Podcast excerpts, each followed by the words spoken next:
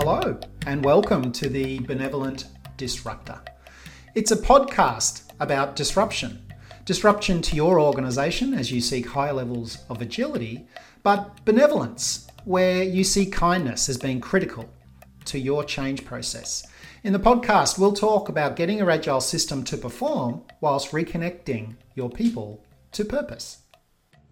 Hello and welcome to the Benevolent Disruptor. My name is Niall McShane. I am the founder and principal consultant at sourceagility.com.au.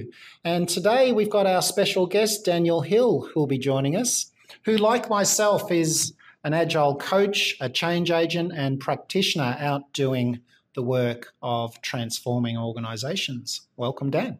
Thanks for having me, Noel. So now that I've got another person to talk to in this podcast, as opposed to me just monologuing, in, as in previous podcasts, I can have a bit of a chat about what it means to experience an end to end transformation. Dan, uh, how many have you been through? Oh, look, I'd say I'm probably on number four. Number four. Yeah.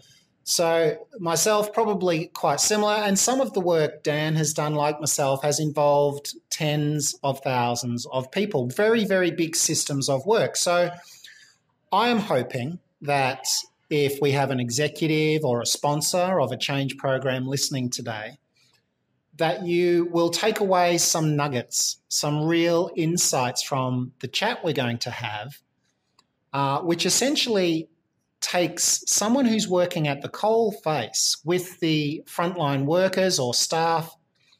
Uh, and we've got Dan here today who can share wisdom and stories from the experience of those people as they go through an agile change or transformation program. And really, that's what we're going to draw upon today.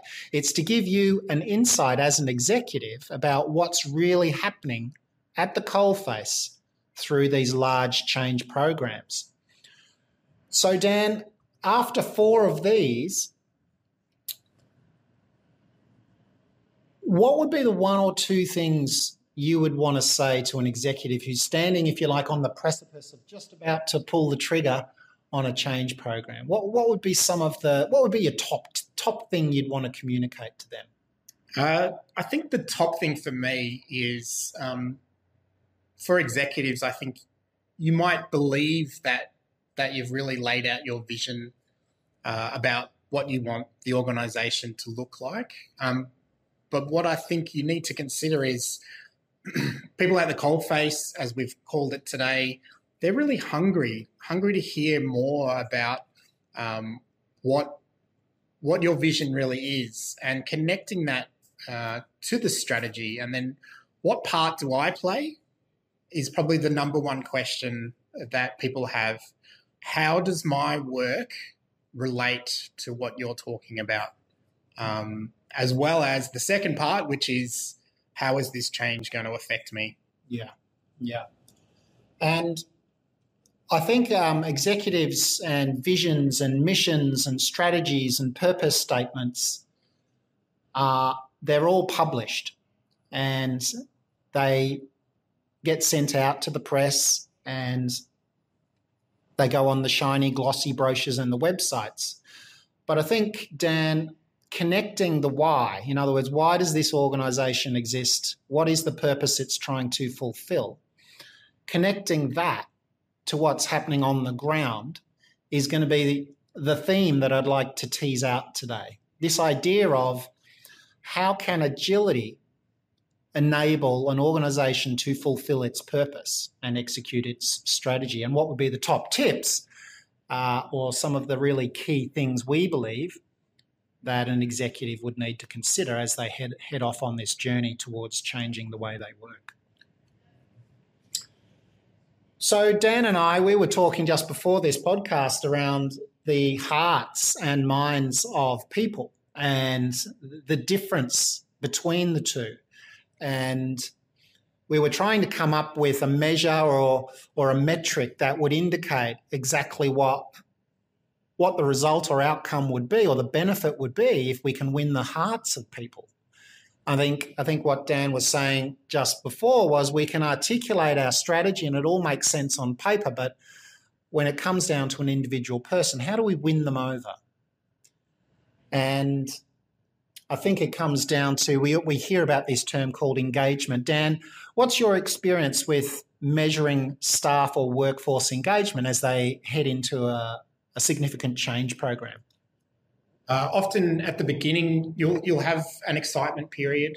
Um, you may have um, some people looking for the fact that something is changing, um, but then within the first few months, um, you can have that sense of trepidation can come in. Yeah. Um, and you can have people worried about even their own pro- productivity dropping and what that might mean. Yeah. Uh, Yeah. A lot of people pride themselves on getting stuff done, um, and that slowing down to speed up or taking time to reorganize ourselves might mean that we're not able to go as fast as we used to go for a while. Yeah. while. Yeah, so we, I often call that the paying the cost of change, which is disruptive. And it's interesting because I often hear, I don't know how many times I've I've heard it. And if you're an executive listening to this, if you start using language or metaphors like, oh, we, we have to continue riding the bike as we fix it. Personally, I wouldn't want to be riding a bike as I'm trying to fix it or flying along in a plane while we're upgrading the engines. What, what are your thoughts on that? Yeah, I, I think that language is still used, and uh, you're right. It's a bit tongue in cheek. Yeah. Now, tongue in cheek can be helpful, and I think um, executives that do have a sense of humor and do have a sense of humanity, fantastic. But if people do get the sense that um, that we are flying the aeroplane whilst building it, that can be pretty scary. Yep. Um, because you then start to think, well, what kind of landing might that plane have? Crash landing, yeah. uh, and what kind of experience is it going to be when the wind's going at 500 miles an hour into my face because there's no windscreen? Yeah. And I suppose it's hard to win the hearts of people because it's a pretty scary undertaking when there's no there's no let up on having to deliver and it's just go go go. Yeah, I think you'll often find you'll have incredible people at the front line that care deeply about maintaining service. So a lot of industries that we're in are fundamental to our society. So it's our ability to communicate, to feed ourselves, um, to to live as a functioning society. And people in technology, particularly, will feel like they are helping to to make the wheels turn for keeping the lights on. Right. Literally keeping us all going. And so they take great pride in that. And so you want you want those people in those type of roles, um, but they can be shaken by Change. change. Yeah. So Dan, uh, we had a talk prior to coming on about a, a story from a utility, a water company that you'd wanted to share around what it means to win the hearts as well as the minds of people during a change program. Did you want to talk a little bit about that story? Yes. So in the in the water business, you know, it's, it's about providing clean, safe water and reliably to all of us. So we all know what it's like to to be without water at home, even for two hours, Mm. can totally disrupt your ability to live. Mm. Um, so those those principles at a very high level are are wonderful ones that can then get into the heads and hearts of people on the front line. Was that their mission statement or what was that, those words? It's it's their reason for being. Right. Purpose, Um, it's- organizational It's purpose. the organizational purpose. So linking that through to strategy. So in a technical sense, um, having reliable systems was Right. directly directly linked to to the organization's mission. Having a clean and safe and reliable way to deliver software right. then Yep. uh, a leap that wasn't too far Okay. to make. Um, so one of the other elements was, you know, the the, the nickname or the, the team was about rapid asset delivery. Right. So baking in rapid delivery into the identity of the actual people as well Right. was a way for them to belong to something Yep. that was meaningful.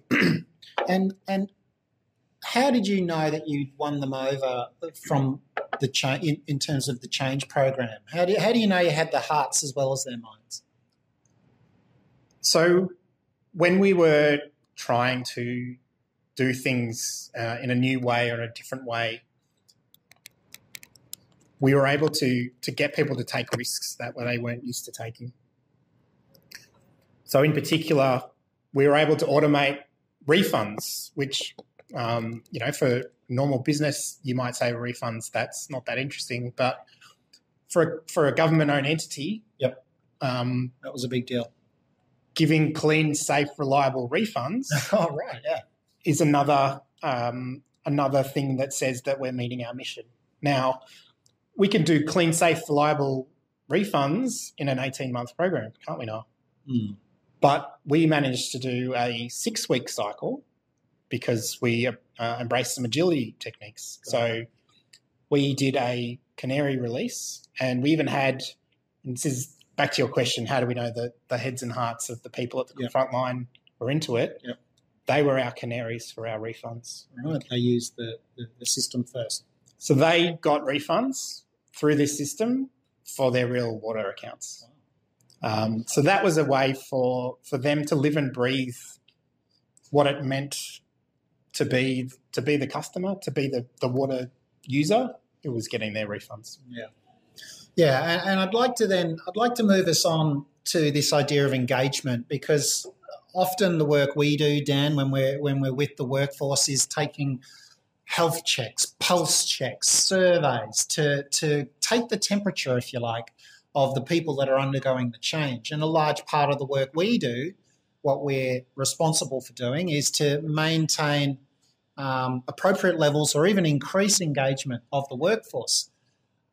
Post COVID, we've we've seen the impact of high mobility in the workforce. People are suiting themselves a little bit more, I think it's fair to say, in terms of the, the, the conditions upon which they'll accept employment.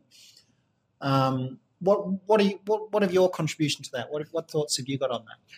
So we talk a lot at the front line about teams self measuring their happiness, right? Their happiness about the way that they work with each other. So we're changing the way that they work, with the way that they interact, yep. maybe the way that they visualize their work, yep. all the things.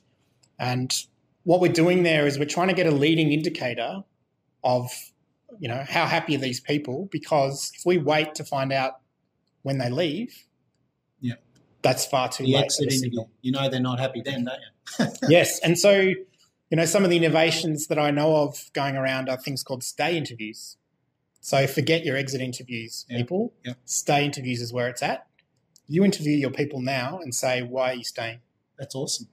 There's a great tip. So so if you're thinking about embarking on a change program and you start to embed these these new processes or practices around asking people why they're staying, it'll give us I suppose it'll give you an indication of how connected they are to the purpose of the change, the purpose of the organization. Yeah. So we've got a few more minutes left. Let's let's pick up this idea of where we need to point our microscope for the system because we're changing a system of work when we undergo a transformation or an agile change program. And I think if you're a, a sponsor or an executive, or, or, or, even if you're a leader in a large system of work, where you focus your attention as you go through the change is, is pretty important. Dan, have you got any thoughts on that? Yeah, I, I like to talk about it um, using a bit of an analogy. So if you imagine a factory so we might think, let's let's try and measure the performance, the output of our factory. So we want to get some goods in, we do some value add, and then we get the goods out the other side. Um, we might decide we'll, we'll point the microscope, the stopwatch at the individual. So we'll, we'll, we'll choose the person at the end of the production line. We'll notice this person is sitting around waiting 90% of their time, only working 10% of the time. And we might say, well, that person's, you know, not not paying what they're worth. They're not producing enough, and we might decide to move them on, or even look and put them on performance management. Um, and I think that's a trap that can can happen so, where you so point zooming right in on a particular person or process. Yeah. So zooming out, looking from the from the very top of the factory, you might be up on the, the, the top level. You might see the whole production line and you might realize that we've got a stack of inventory at the front door. We've got broken machinery in the middle. We've got disorganized teams doing things in the wrong order. There's waiting time all up and down the production line, and there's only a dribble of stock that pops So out that's the the, the ability to get up on the balcony and look down on the system, if you like, taking a system view of it. Yeah, so you look at the system and the flow of value, and you know, in lean manufacturing and in those places, that those things have been happening for many decades. Yep. Uh, the Are you challenge. not- are you not seeing that in your work, though? Are you seeing people looking too too small in their focus, too narrow? I think occasionally you can have um, the lens go away from the system Yep. towards the, the people, Right. um, or where a it, it becomes a if something bad happens, do we blame the person or do we blame the system? So another classic case of that would be workplace safety. Right. If you you know did a root cause of you know why did someone get hurt, you might start pointing fingers at people. Right. But I think we've grown beyond that in the last few decades to really consider systemically what leads to someone getting hurt at work. And it's more than just blaming the last guy. Yeah, and, and before this podcast, Dan and I were saying um, because Dan and I both mentor and lead teams of of agile coaches or change agents, and we're trying to really strongly encourage these uh, change agents to take this systems view right at the start of an engagement and step back or get up on the balcony and, and give people like yourselves who are listening to this some data to say, okay, in this system, where is it blocked? In this system, what are the two or three, if you like, deep leverage points that we need to resolve or work on to really get flow of value through that system going? So, you know, Dan and I strongly believe that anyone thinking or considering a change process for Agile must get up onto the balcony and get some data on what's going on to visualize the system rather than just throwing an Agile framework at it understand your system first, um, understand where the waste or blockages might be.